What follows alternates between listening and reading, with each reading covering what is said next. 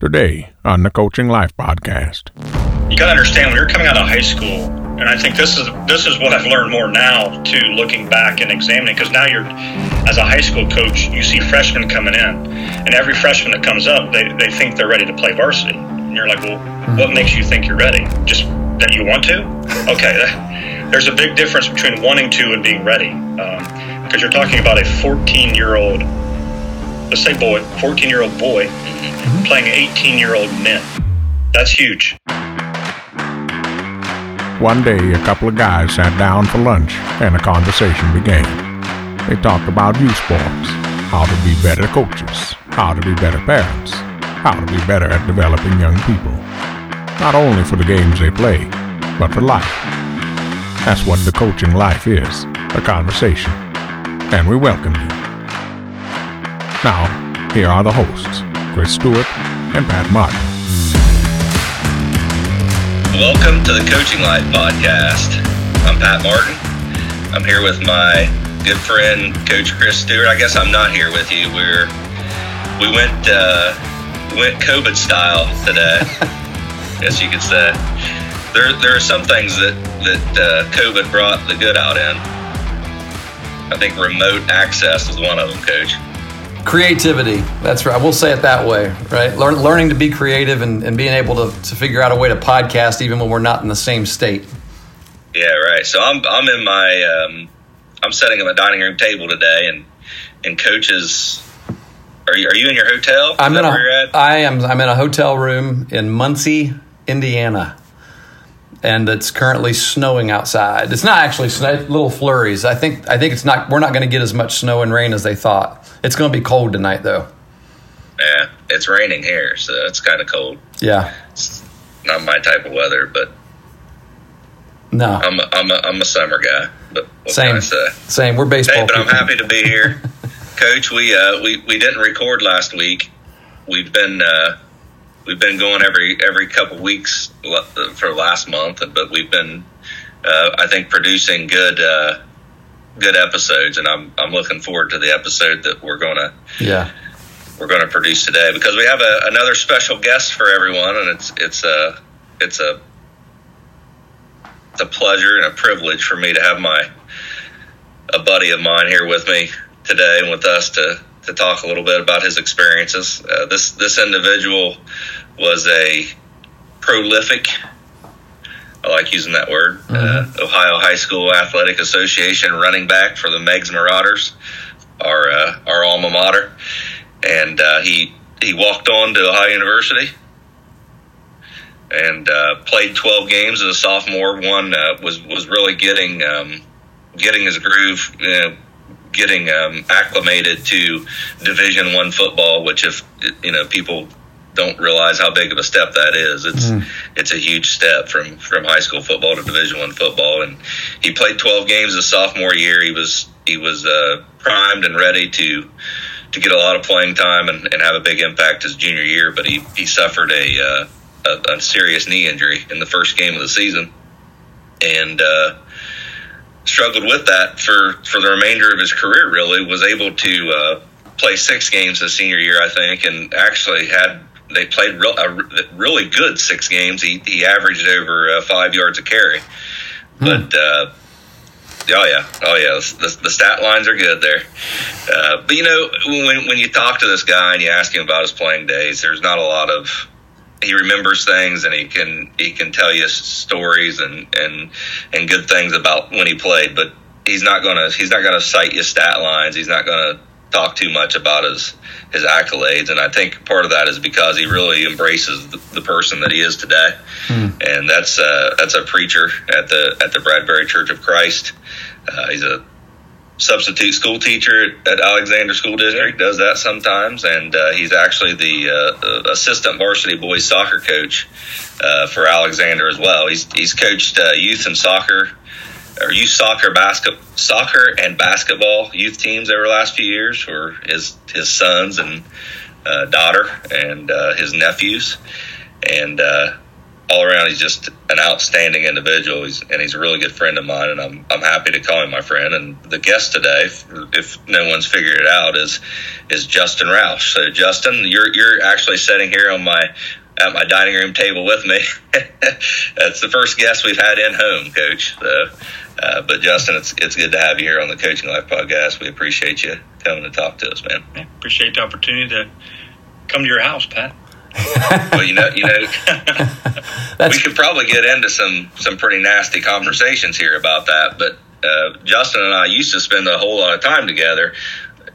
But now that he's got his house all up and running, everything's good with it. He never invites me out anymore, so oh, okay. he doesn't need any help. So he doesn't have me around. Well, you, you became a liability.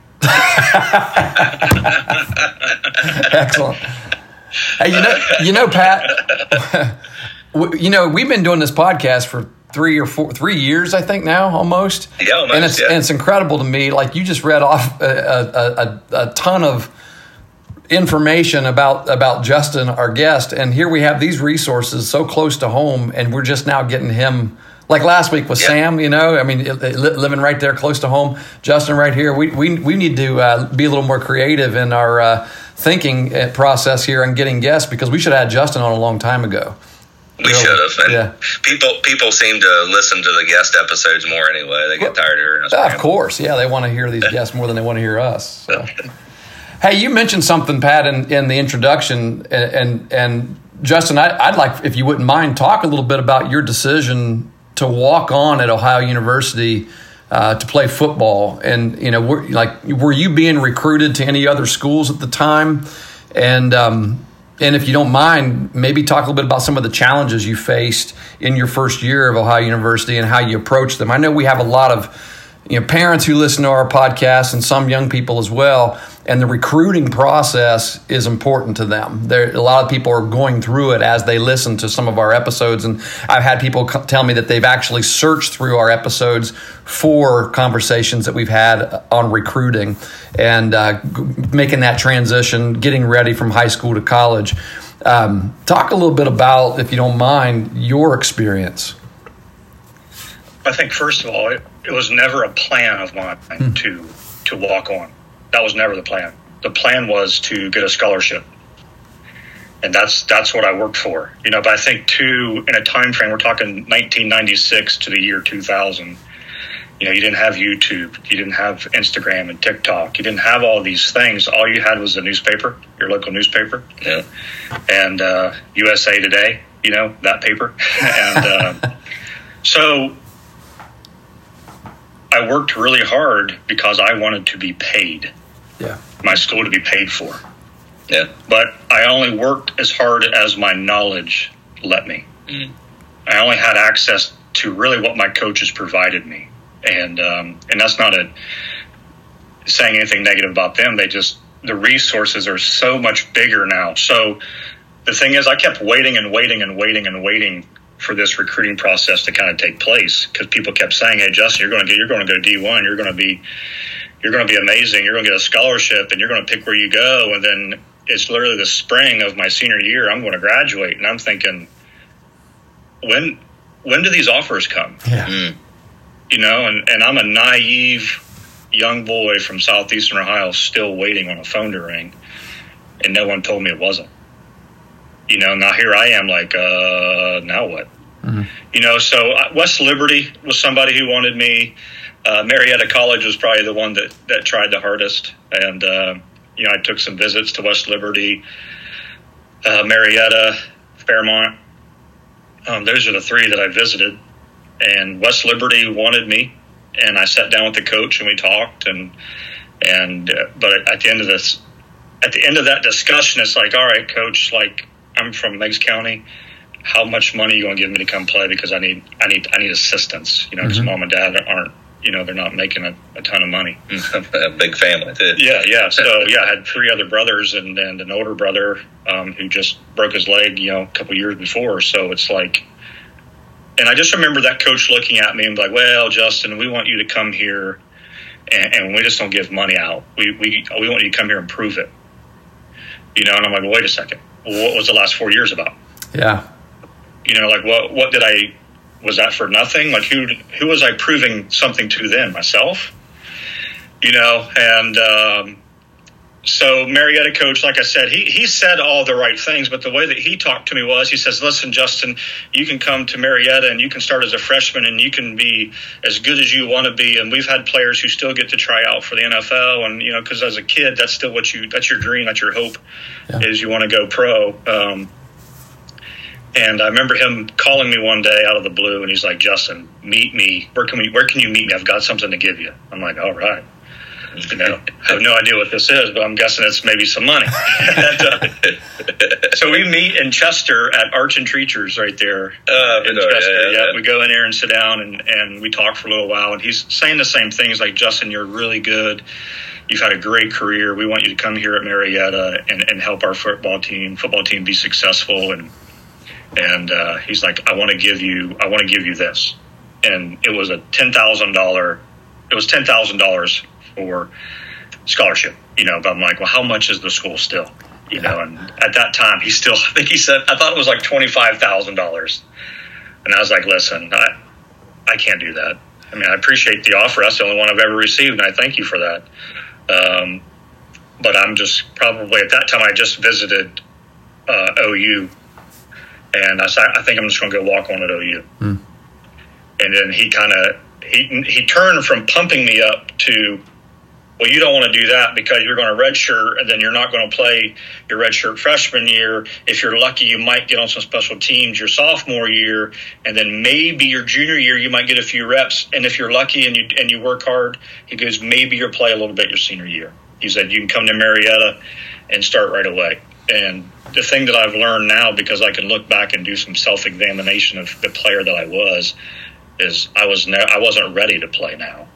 You know what I mean? Like I, mm. there was a lot, there was a lot about me that was not ready for for Division One football. Mentally, I thought I was. I had the confidence. I was like, let's go, let's go ball. Like I want to play. Mm-hmm. You know, and I, I've got something to prove. Um, but I would would have never went to OU if Coach Mike Chansey and Carson Crow, who yeah. Coach Chansey was a GA there, and Carson Crow played there in the '70s uh, when they were winning championships. But yeah. Uh, anyway, yeah. they called me and said, said Justin, we want to take you to OU and sit down with the coaches. I'm like, all right. They're like, I think they're going to give you a preferred walk on. So then it was Coach Grobe. So they drove me up with those. I drove up with those two and sat down and talked to Coach Grobe. And, and, uh, you know, he's like, Justin, you've, you've had a good career and, and da da da da. You know the the pitch. I, I, like to call it. You know, every coach has a pitch they give a player because they want you to come and and they're going to try to tell you something that makes you feel real good. Which I think players need to understand that coaches are going to try to sell you something to make you come there. I, yeah. I think that's important for, for, players to understand. It's it's a it's a business, mm-hmm. Mm, and I think players and most importantly parents need to understand it's a business. And uh, but anyway, Coach Grobe looked at me and said, Justin, we want you to come here as a preferred walk on. It's what we're going to give you. And I said, Is there a reason why not a scholarship? You know, because then I was, I want to know why people weren't giving me one because everyone told me my whole life I was going to get one. Right. And uh, he's like, Well, Justin, you're a you're a small town kid from a from a small area, and, and to everyone you look like a hero. You know, you work really hard, you've had success, and we're just not into giving scholarships to local kids because they come in with so much pressure hmm. and they end up quitting. And he gave examples of some Cottle players um, from Vinton County who were super good athletes, receivers. They came there and same thing. They played a, a year and then they left. Uh, but the one that was the biggest was uh, the lineman out of Jackson, uh, Eric. I think his last name was Davis. And, to, I mean, Coach Grobe said probably the, one of the greatest offensive linemen he's ever coached. Wow and uh, and he was playing playing a lot, and he suffered a knee injury. Mm. Came back, played again, and suffered another one, mm. and and called it a career. You know, I mean, so he had all the examples of of people leaving, but I don't like people to measure my measure me by somebody else's. Yeah, because I somebody else's actions because I had something to prove. Yeah, and and I think that's the thing that people are missing about me. So so that's a little bit of story. Sorry, I talked a long time. No, that's what yeah, we want. there's there's a lot of good stuff in there. You, you said the word prove twice. And, yeah. you know, I think for kids, you know, junior high kids, high school kids that have aspirations of going out and, and playing a college sport. I think to hear you say that and you know maybe they don't understand but if you if you go into the OHSA record books right now you're going to see Justin Roush's name for mm-hmm. for season yards. You're going to see his name for uh, career yards. You know, um, you're going to see his name for uh, most yards in a game. Not at the top of the list, but he's in the list. You know, he, he's. I mean, he's he's had some of the best. He had one of the best careers uh, uh, that a high school running back in Ohio's had, and some of the best games and some of the best seasons. And he was. You were a flat out beast. Yeah. At, at Meigs. You know, I remember hearing people talk about him. The, you know, I would go, being in Parkersburg. You, know, you went to the, the, we had the West Virginia versus yeah, Ohio yeah. game. People are like, man, we couldn't do anything with Justin Roush. But uh, you know, it's important, I think, for kids to understand that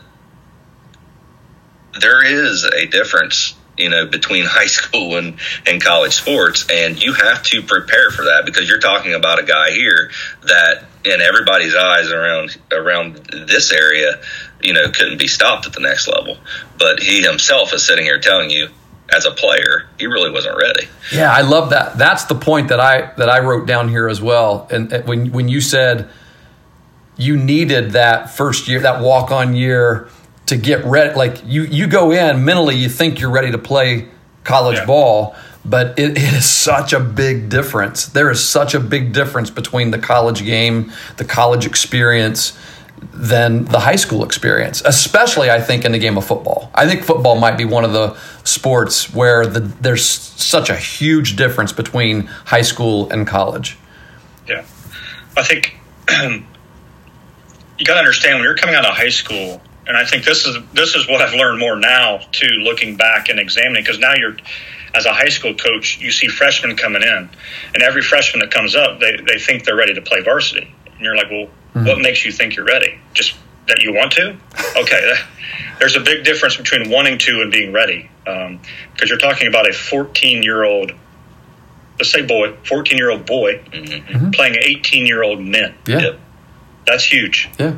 Now you can say you're ready, and I so we, I watched a freshman this year on the soccer team. He he played well, but he got pushed off the ball. He got he got hit. You know what I mean? And and he jumped back up. But that's that's just showing you that uh, there's a gap there. Yeah. And I think when players recognize there's a gap, that means there's work to do. And when you think there's not a gap, then you settle. You're like, well, it's the coach's fault, or mm. you know, the coach doesn't like me, or it's my parents, or whatever. We start making excuses for a lack of work ethic is really what we begin to do. And uh, and and again, coming out of high school for myself, like I love the game of football. Like I I drank a cup of it every day. Like I just wanted to eat it up. Like I loved it and thought about it, and I just didn't have access to all the information that I needed yeah. to like to set me apart. Now, some of that's probably just being a naive little boy, like I didn't know. You know what I mean? And the first time I, I, I saw a ladder drill was going into my senior year. I went to these one a day senior camps. Mm-hmm. So, like Mac schools would invite you to that to evaluate you. So, I went to like Miami of Ohio, I went to Toledo, and, and we're doing these ladder drills. And I'm like, what is this?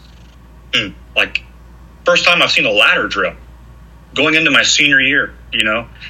And uh, so I come home, cut up a garden hose, and make my own ladder and start doing a ladder drill because I realized there's a benefit to this. Love it. You know, so coming out of high school, I, when I graduated, I was 225 pounds, you know, and ran like a 4 8 40. And I thought, I'm the man. Like, I should have got a D1 scholarship. You know, then I walk on to OU, and strength wise, I was as good as any freshman that came in there.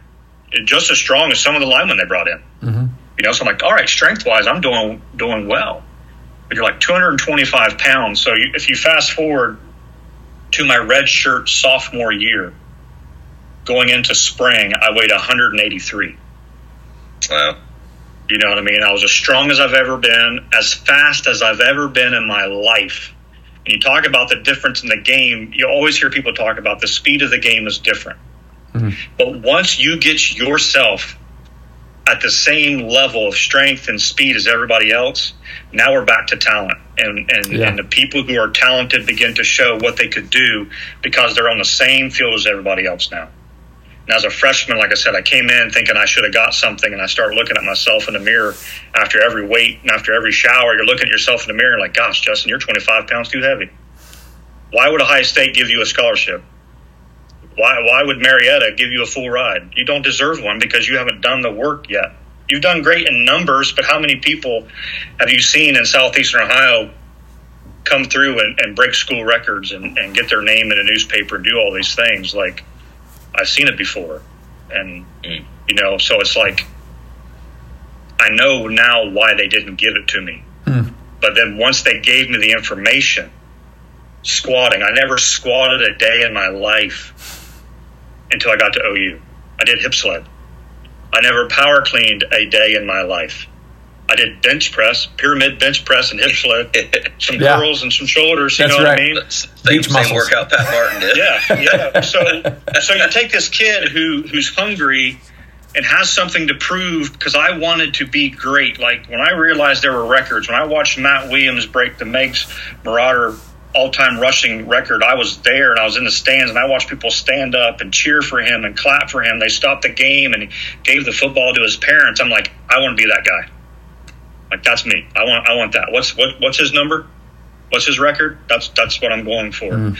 So I took that same motivation and when I got to OU and they teach you squat, they teach you cone, they teach you how to run and and all these plyos, I'm like, oh my gosh. And I just I ate it up. Soak it in. Yeah. Just took it and ran with it. And when everybody else was wasting their time playing video games, Nintendo or Sega, whatever was out then, like See, I was I was just out there doing this thing. And here's the point for a lot of these guys that are listening today or have kids that are listening today. The knowledge that you didn't have and the resources that you didn't have, these kids have them in high school now. And, yeah. and so the choice is, are you going to do it or not? Are you going to take advantage of it or not? Right. So like it's I'm I'm almost hearing here. Listen, listen, folks. You don't have an excuse today. You don't have an excuse. Uh, there's there's so yeah. much more available to you. Yeah, I mean, YouTube has taken away excuses, and I to me, what it really exposes those who have a work ethic and those who don't.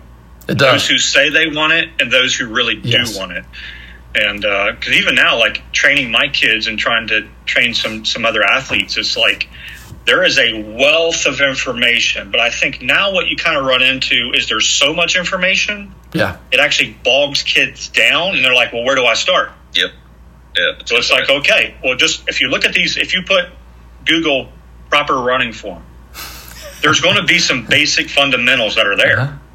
focus on the fundamentals yeah you know what I mean? Knee and rollover and and and what you know, shin angles and toes up and all these things. Focus on these basic fundamentals. And if you can do the fundamentals that you've never done in your life, you're going to see a difference. And as you progress, then you, you you start finding someone who can put that into a system for you. And that's yeah. that's what a strength and conditioning coach is for. You know what I mean? They they they put it into a format that you can do it. Yeah. Yeah. But uh, but I, I have learned that there's so much information because even I can get bogged down. I'm like, geez, I just want to, I just wanted to remember that exercise. I didn't want to look at it ten thousand different ways to do the same one. Yeah, and I didn't want to know exactly what which which muscle and tendon and ligament I'm working and and a bunch of names yeah. I can't pronounce. Right. That, that's what right, I get. Right. I, that's why I call my son Brock, who's an exercise physiologist. He he, he graduated with an exercise phys degree and is the strength trainer at, at Alderson Broaddus. And I say, hey, listen, I, this is what I want to do but I need a dumb ver- a, a dummy's version of it. Yep, so don't yep. give me all the science behind it because he can do it too. They all they all seem to like to throw that around. But I, am with you there. That's this is, keep it simple, but do it. Yeah. Just do the work. Do the work. Yeah, like yeah. Quit making excuses and do the work. And I and like I mean I have kids. Like I have a son who's in eighth grade, and my daughter's ten and in fifth grade and then you know, I built a 40 by 70 barn. I put a full court basketball court in there, and there's weights in there, there's balls in there, there's strength and medicine balls in there. There's anything you need to train yourself. Pat will be over there next to. week with his team. We shouldn't have said yeah, that. Right, right. but here's the thing everybody wants to be great. Everybody wants to be great. But if you read anything about people who are successful or people that are, are out of this world talented, what they do is they use the time that other people waste, Mm. Yeah. Yep. and that's the key. Because everyone has the same amount of time. Everybody does. You know what I mean? And if, and if you're busy, but you want to be, you want to be the leading rusher at Meigs, then and, and you're busy. What's keeping you busy? Yeah. Okay, like it- when I was at OU, like video games were starting to come out, and people were starting to do that. So guys would go, like after practice, and they would go to these rooms, you know, and they play games, you know, all day long. But then the guys who were like there because they wanted to win football games and they wanted to be go to the next level, like they would go to the training room Yeah. or they would go they would go watch film. You know, like that's the difference in, in people who are going to be great and people who are just going to be okay. Yeah. Yeah, that's good stuff. I think from an excuse perspective, you know, you you they told you you weren't good enough, Yeah. and you, I mean, you basically embrace that. And I, you know, what you did was you went out. They used the word prove. You used the word prove, and you. I, I think you accomplished that. I think you you proved that you were you know you were worthy to be on that team and and and to get playing time because you know after your freshman year you you know we talked about you played you played every game your sophomore year in some capacity. So you know Justin looked in the eye of, of, of multiple coaches and they told him, "Hey, you're not ready yet." And how many times do we see kids today, you know, get that type of uh, constructive criticism or you know get that type of feedback, and it just allows just crushes them or allows Yeah. them to you know keep them away from the sport. But you, Yeah. you, you know you you got to love it enough and you got to want it enough to be able to to know that that's what that's what you're doing. You're proving yourself, you know, and, and, and there, there's never a time to stop doing that. But you know, Justin, you you you you played those 12 games as a sophomore, and then you know, I, I, in talking to you in the past, I know going into your junior year, things were really looking up, and you were really excited about you know the season, and about the team, and about you know your your role on the team. And then you know in that first game of your junior year, I think I think you had a, a big game going, didn't you? Wasn't that you thir- 130 yards or something like that going? Yeah, I, I remember going over 100 yards and uh, making a wrong cut for, and they didn't score a touchdown. But I mean, I, mean, I remember that. but you you you suffered uh, you suffered a you know a knee injury. Yeah. and uh, we coach and I we we posted a, a podcast an episode uh, recently about injuries and you know the things that injuries bring and as far as you know other players stepping up coaches decisions when a, when a player gets hurt and just you know all around the frustration and you know the heartache that injuries can bring i'm just wondering if you could talk a little bit about your experience of of you know suffering that injury that you did Well, I think the thing with injuries is they come when you least expect them. mm. and a lot of people we just we just did this whole last whatever talk for 15 minutes about proving yourself. Well imagine giving all of your time and all of your waking moments to prepare yourself for success on a field and then in one moment that success is taken away from you and then there you lay. In my case that injury my my redshirt junior year was on the one yard line, one yard away from scoring your first collegiate touchdown with under a minute left in the game. And the coach gives you the ball to reward because I just had like a 30, 30 yard run and I didn't score because I didn't stretch the ball out because I was worried about fumbling. So I didn't stretch it. Next play, the coach rewards me. And matter of fact, in the huddle, the quarterback says, Coach is rewarding you. You better get in. I'm like, all right, let's go. Give me the rock. and uh, two linebackers, I tried to split them, and I hit one first, and the other one just kind of was on my back, and it just twisted me up and felt the strongest little burn you've ever felt in your knee. And I laid there, and I knew something was wrong, you know, so I was one yard short from something I've been striving for since I was a seventh grade kid, you know, and, uh, you know, so injuries, they shock you when they come because you're not ready for them. It's almost like death. You know, you, you think you're ready, but then there's a loss, there's a void instantly. And that's what that, that injury did to me. Um, and even then, it's like they carted me off, like they're testing your knee, you know, your stability and your ACL and your MCL. And I can just feel like something's not right. And uh, I'm standing over on the stadium wall waiting on a cart to take me back to the training room. And literally, as I'm standing there, like I felt like my leg fell Mm. and it hurt. And I was like, that's not normal. And so they took me back in the training room. I'm laying there, and um, you know, the game just ended, and, and I'm just laying there. And my dad, my dad came in, and was talking to me, and then here comes the doctor. Doctor Tesner comes in. And does the same stuff he did on the field, test it, and he puts his hand on my chest. He goes, "Well, Justin, I'd like to tell you something, man. You had a heck of a nice game." He's like, "But uh, I want, I want, also want you to know your season's done because you got a torn ACL and MCL." Mm. And I bawled my eyes out because, again, you work for something your whole entire life since you knew what football was and you wanted to go and all the hours and hours and the sweat and the tears and the pain and not spending time with friends and family, like just training Mm-hmm. to be something and it's gone.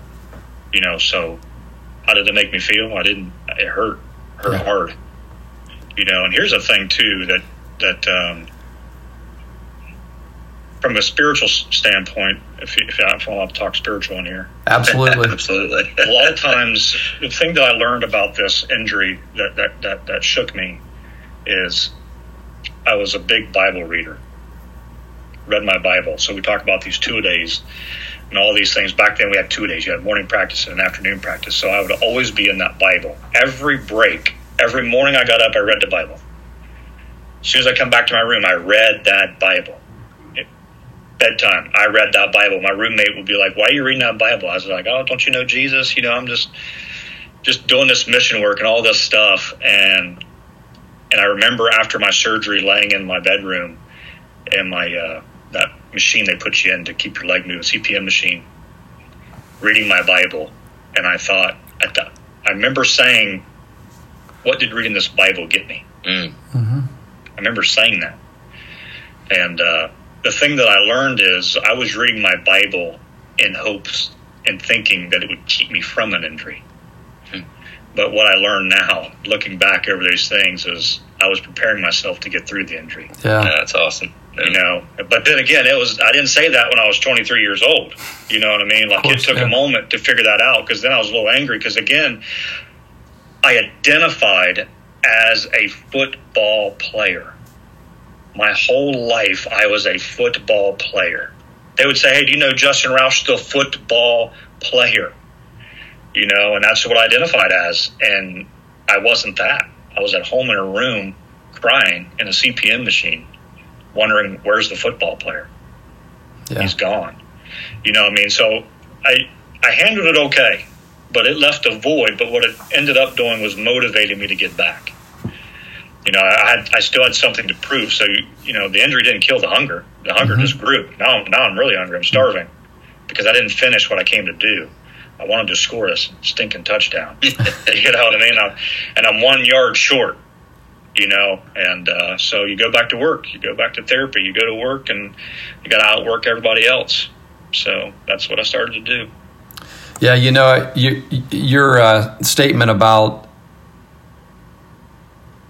God's word preparing you for the injury and, and how sometimes we we look to the scripture to uh, to give us to, to either give us an answer that we need in a moment of, of need, or we look to the scripture to give us something that is going to make us feel protected from any kind of suffering out there. And the reality is, is that God ends up becoming more glorified in our lives through our suffering.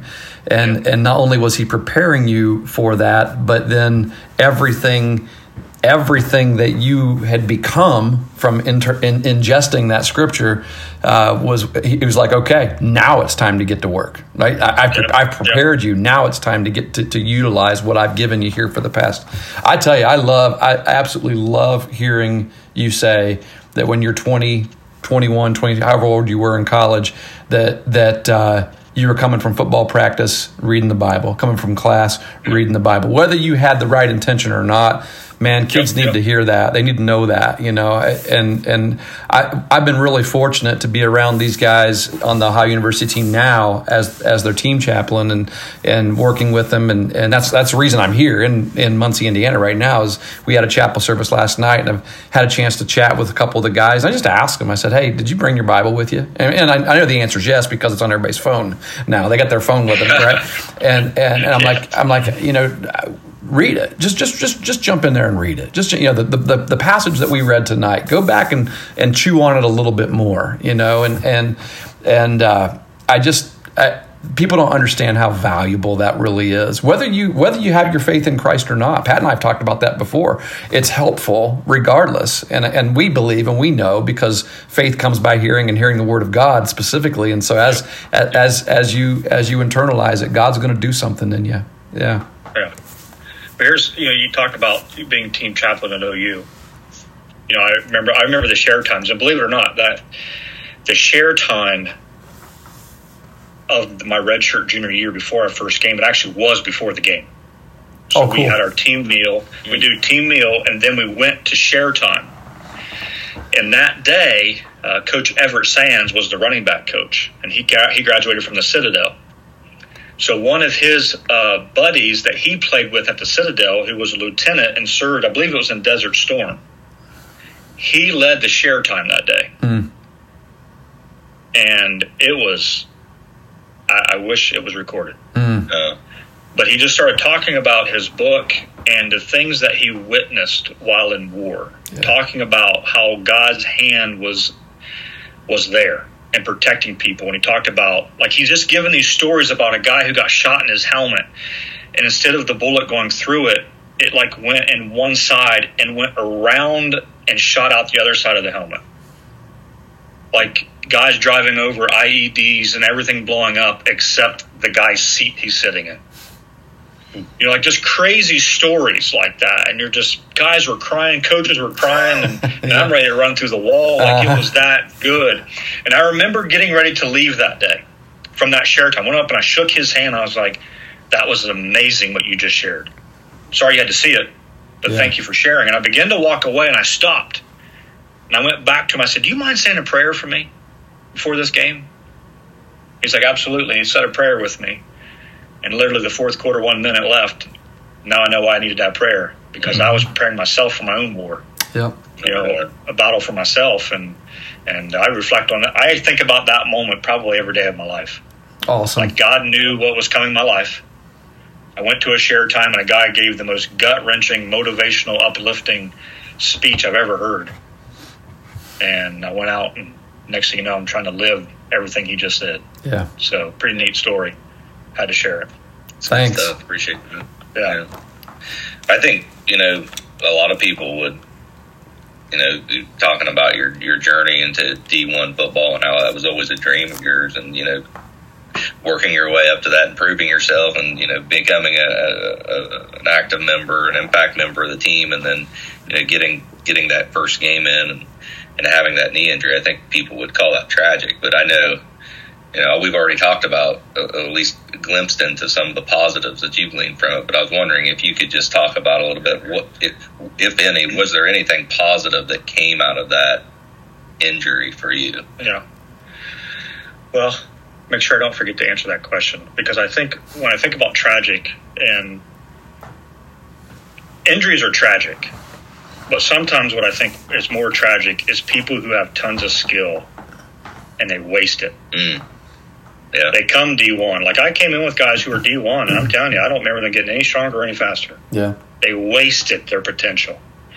And here's a guy like me who who was fed something for the first time and I gobbled it up and, and went after it and, and worked every moment I had. I remember even when I was logging, helped a logger in the summertime, like I wouldn't ride into the woods. Like I ran into the woods and I ran out. Like I was training all the time before he came and got me in his work truck at 6 a.m. Like I already ran two miles. Like I'm like, I am not wasting any moment.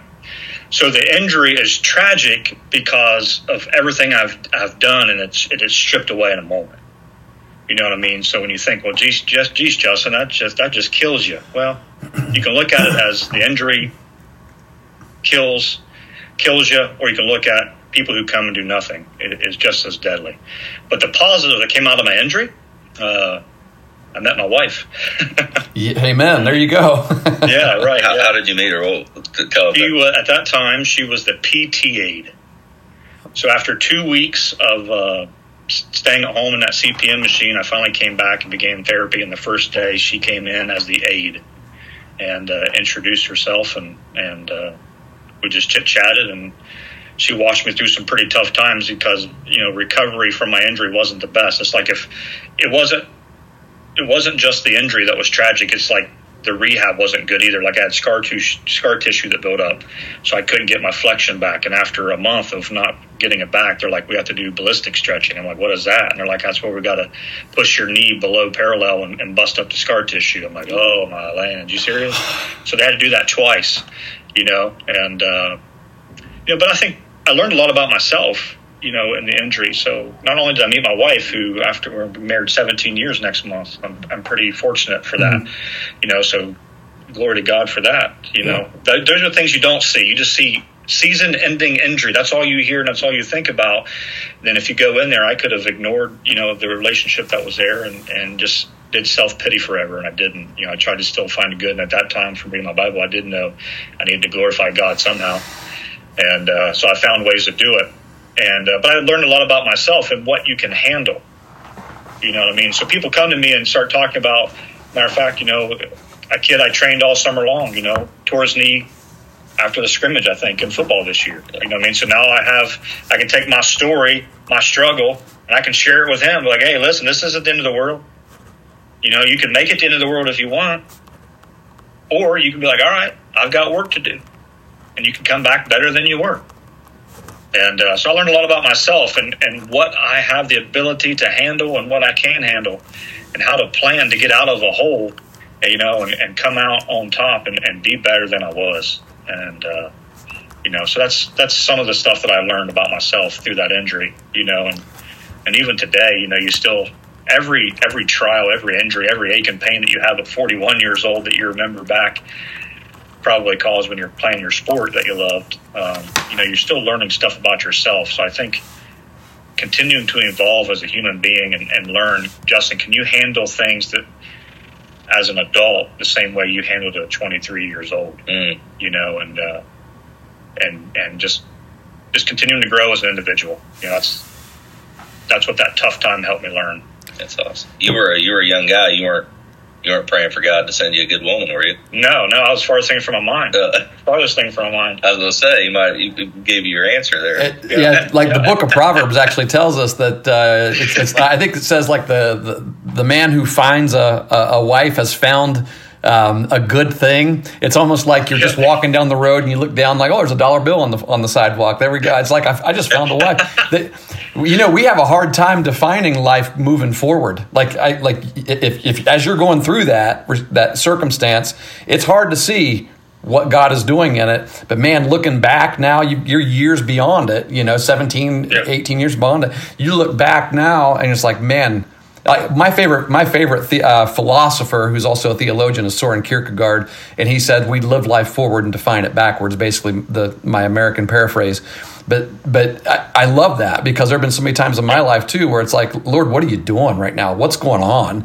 And then a few years later, you look backwards and you're like, oh, I see what you just did there. I see how the puzzle came to be, and and uh, yeah. you know one of the greatest blessings you will ever receive is a wife and yeah. you got her because of your injury. That's incredible. Yeah, yeah. Well, the thing is too, and, and talking to her, you know, because she she did not know me. She just saw another patient come into a room who's down on his luck. Mm-hmm. You know, and I always say that's probably what you're doing. You're just praying on guys down on their luck. and, uh, but the thing is, after we dated and we got married, she would talk to me and just be like, "I learned a lot about you watching you deal with your pain. Yeah. Wow. And I thought, wow, I never thought, I never even thought about that. You know what I mean? Like I never realized people were watching me in my recovery and how I was handling it. And she says, I learned how strong you were mm. by the way that you were handling your pain and your adversity because you did. Like she watched me leave every day, like, all right, my flexion's there. Next day I come back, it's 10 degrees off. We're like, what in the world is going on? You know, she was in the room the day they did the the uh, ballistic stretch the second time she was actually holding me down because I was like, this, this kind of hurts, so you might want to hold me down. And, uh, and I screamed and I screamed. I had a towel in my mouth. I spit it out and screamed because it's painful. And, and she was there that day and she's like, I'll never forget it. Mm. You know what I mean? So, yeah, it was interesting. And I look back, you know, and it, it in a way, it's fun to look back on. You know, in the moment living it, I, it was difficult. Yeah. To look back now, I'm like, man, what all these stories I can tell my kids. You yep. know, I'm not thinking like that at 23, and now I can. Yeah. And I think if we're talking about athletes, and if we're going to talk to your parents that that listen and to the coaches that listen. To me, some of the people who become the greatest, they have the ability to stop what they're doing and reflect on where they're at, where they've been, and what they need to do to move forward. Mm. And if people can do that, they'll see the weaknesses that they have as an athlete. You'll, you'll see the weaknesses in your game. You know what? I'm not strong enough, or I, I run a little flat footed. So what can I do to fix that? You know what I mean? I, I run too uprightly. What, what, what can I do to fix that? Like examine, self reflect, see your problems because you're not perfect. There is not an athlete we have that's perfect discover your weaknesses and fix them. You're already strong in some areas. The areas that need fixed are your weak areas. Fix those. Yeah. And as a human being and as a as an individual, like it's the same thing. Hmm. Fix the areas you're not good at. You're speaking as a coach right now. So, I mean, yeah. that, you're yeah. coaching us right now. That, that so let's let's let's let's sort of change gears here because that's where you're at right now. That's what life has brought you into to, to being a you're a teacher, you're a pastor, you're a coach, you're a dad, you're a dad coach, and you know one of the one of the many conversations that Pat and I have had on this podcast has been about coaching your own kids and and um, talking to you know to, to, to, people because a lot of people do. If we didn't have dad coaches, there wouldn't be very many coaches in the world. Let's just be honest. Yeah, I mean, we need yeah, them. Right. Yeah. And so, you know, what what are some things that you might, you know, some advice that you might give to people who coach their own children, and you know, maybe what are some of the challenges that you've had in coaching youth sports um, as a junior high and now high school soccer coach? Um, and then uh, Pat mentioned a few other sports there as well that you've been involved with. Yeah. You made a transition from football to soccer too. That, that's quite a commendable yeah, thing to sure uh, did, sure did. to talk about. Yeah. I've always watched. I've always watched the game of soccer, even when I was in high school. Like I knew nothing, but I could sit and watch it. Yeah. I, I, do have some ADHD, so I think it's the constant yeah. movement of that ball yeah. that just mm, it glued me to it.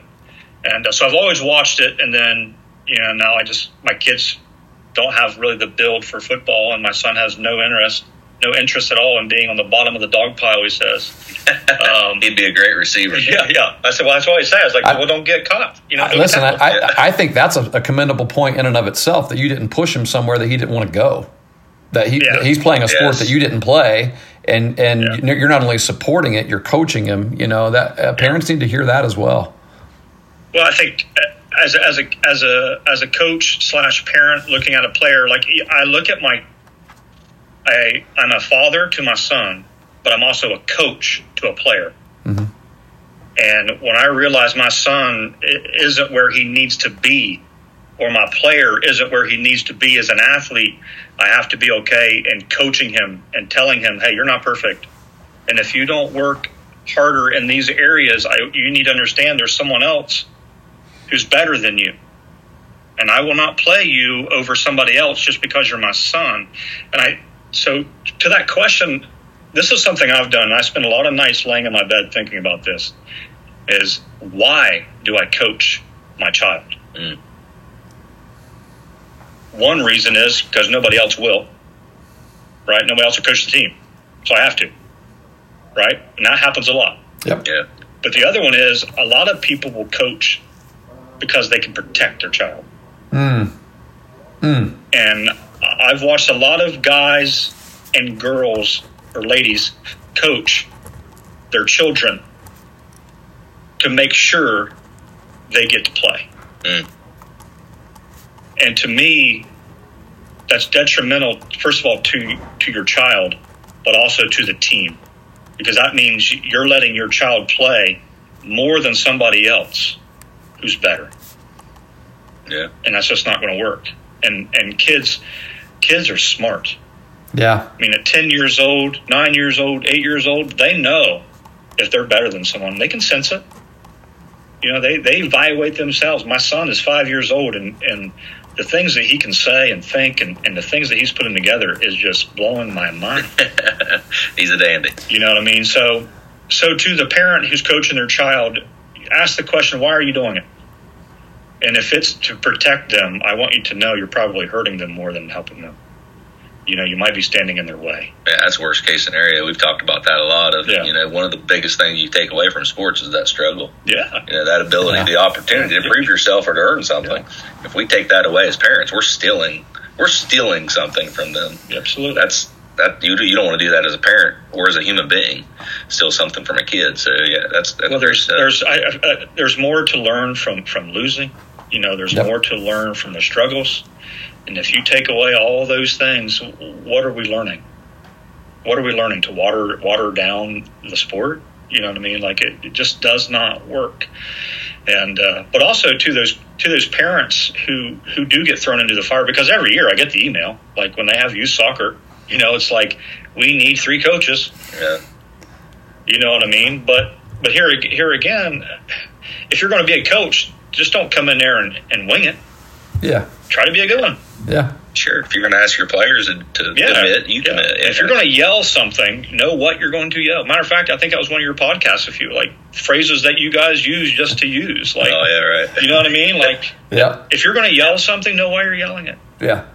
You know what I mean? Like, if you only know five points, then you drive home those five points. Do not go above and beyond what you do not know, because you're just going to make a kid learn something again focus on the fundamentals of what you do know. So, but it is a struggle because the biggest thing I, I, I think you see too, when you are a parent coaching your child who is a player, parents will always think you're out to make sure that your kid gets the sure, best. That's the default. That's the default. Yeah. And um, and I don't think there's any way to avoid that mm-hmm. um, because no matter what, your kid could be a bench warmer you know, and they're going to be like, well, you don't talk to your kid like somebody else like the other ones. You know, it's like okay, you, okay. If you if you're looking for favoritism, you'll find it. Yeah. Okay, just just look. You'll you'll find whatever you're looking for. Yeah. See, that's why I always openly berate and belittle my son teams I, I, you could just cut right through it and say, folks, I'll just tell you right now, I do love my son more than I love your kids.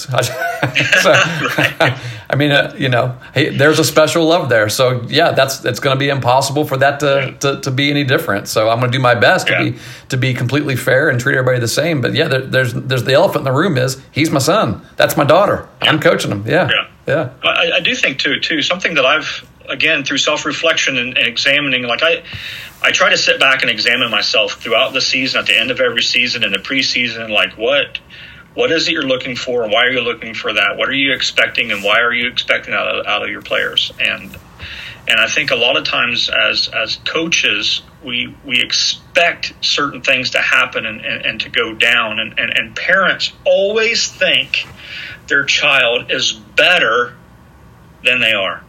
Yep. Yeah. Parents always think their child is number one. All right, I, I know some people and and coach with some people who who always make comments like their, their like their child is the solution. Mm. And I'm like, if that's what you think, then I, I probably am going to have a hard time changing your mind. Yeah. Because you're not watching the game and learning by what you're seeing. You've already got a predetermined notion. You, My my kid's the best. My kid's the solution. If if they've got a leading score, we're going to put my kid on them because he's he's the answer. And I've watched I've watched players be moved all over the field because a parent coach thought their kid was the solution. Mm. And you just can't do that. So you have to be able to take a step back and be like, is little, is Jasper as good as I think he is? And if you say no, can you say why? He's slow, or he's not fast, or he, he doesn't pay attention in practice, you know, or you'd rather pick grass, you know, and, and all those things. Like, so if a kid can't do the things you're asking them to do, then whatever they can do, focus on that and be like, can you bring that every day? I think that's such a real statement there because, you know, as parents, we're naturally and in practice, we put our kids number one in our lives. Yeah. They are the most important thing in our lives. So, yeah. you know, when we're trying to serve in this role as a coach or, or just as a parent of, you know, of a kid that's on a team, that's a challenge that we face. Mm-hmm. You know, to be our best, we have to look at that um, uh, subjectively mm-hmm. and and be able to say, okay, this is really where we're at. Even though I love my kid, you know, I got to look beyond that to evaluate their talent. I think that's that's great stuff, Coach. Let me ask you something. You you having a lot of fun coaching? Yeah, sure. It's yeah. fun. Yeah, it's enjoyable. I got a tough question for you. if I told you you could only do one, and you had to pick, would it be never have never being able to play but coaching, or would it be being able to play but not coaching? Well, a 41 year old Justin knows how to dance with that. um, I think when you're 20 years old, 21, 22, or even junior high and high school athletes, you're trying to impress your coach. That's your aim. I need to impress my coach. And that's usually one, if you're on a football team, five people. You know, but as a coach, what I've learned now is I have an influence over 24. Yeah. And I can, and I can impact 24 and and now at 41 years old, I, I want I want people to. I'm not really. If you if you do the little things right and you're technically sound and and and, and learning the game that you're playing, you're probably going to be successful some way, shape, or form. But more importantly than than your winnings is I know that sports come to an end now. Like I know it's going to end.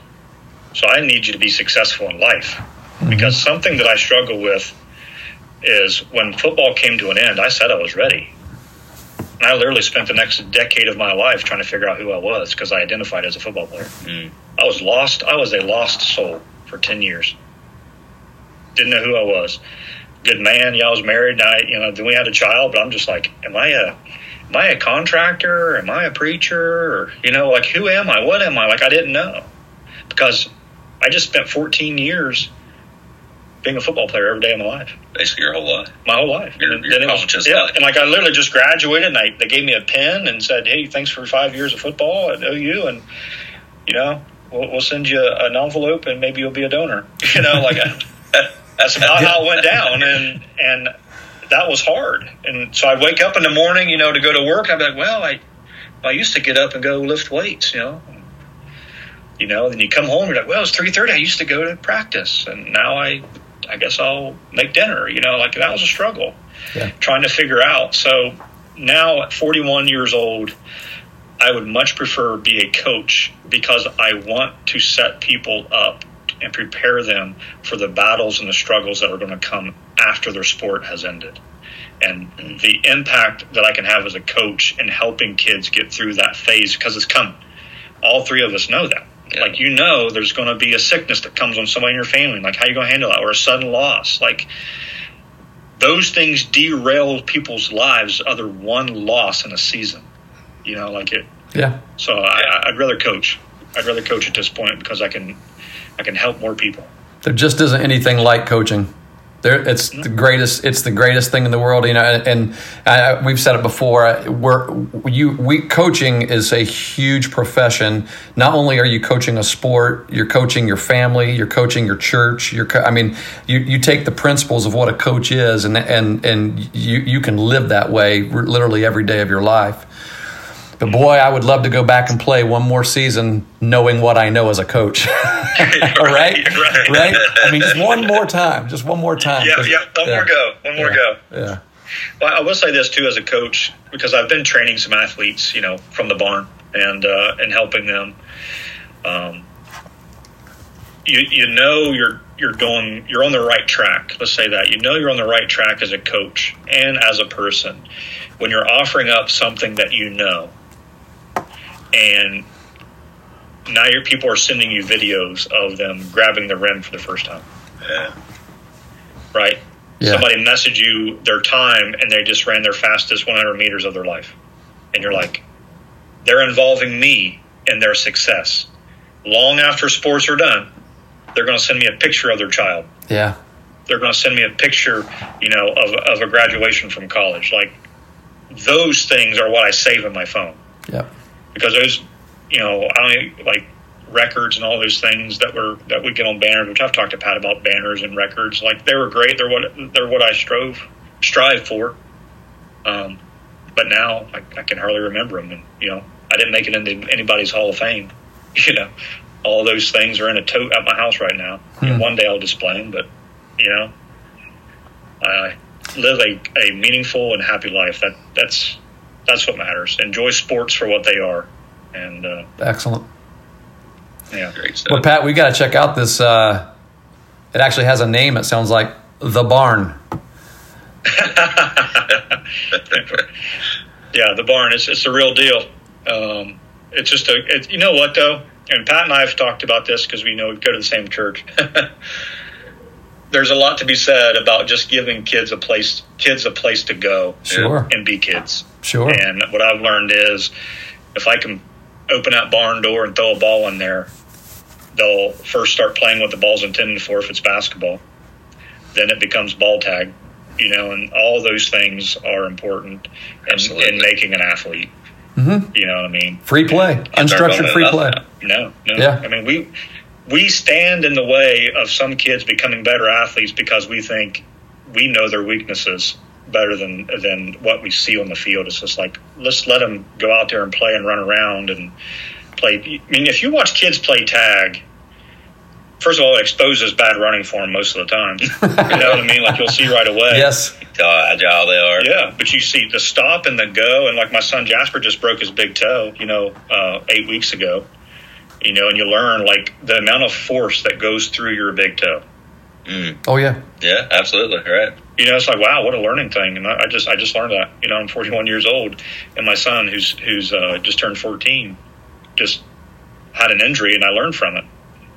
You know, and now he's kind of now he's testing it, which is Yep. the thing about injuries. Like, there's a test phase you come back from, and like, am I am I going to be okay? Am I going to get through this? And you just got to go out there and go, and and off he goes. Yeah. He can go too. Know, Good stuff. well, you guys do a good job on this on this podcast, and I, and I appreciate the information that you get out. I tell you what, Justin, this has been a phenomenal episode. It really has. I mean, I Yeah, it has. Uh, yeah, yeah. Well, uh, if you don't mind, that we Pat and I have a question that we ask every guest that comes on to our podcast, and we always conclude Okay. we always conclude with this question, and that is, what is one of your favorite memories from playing youth sports? Yourself, Uh, any sport. I'll, I'll, tell you, I'll tell you what it is, but I'll also tell you what it's not. Interesting. It's uh, it wasn't all the trophies I won Yeah. Mm.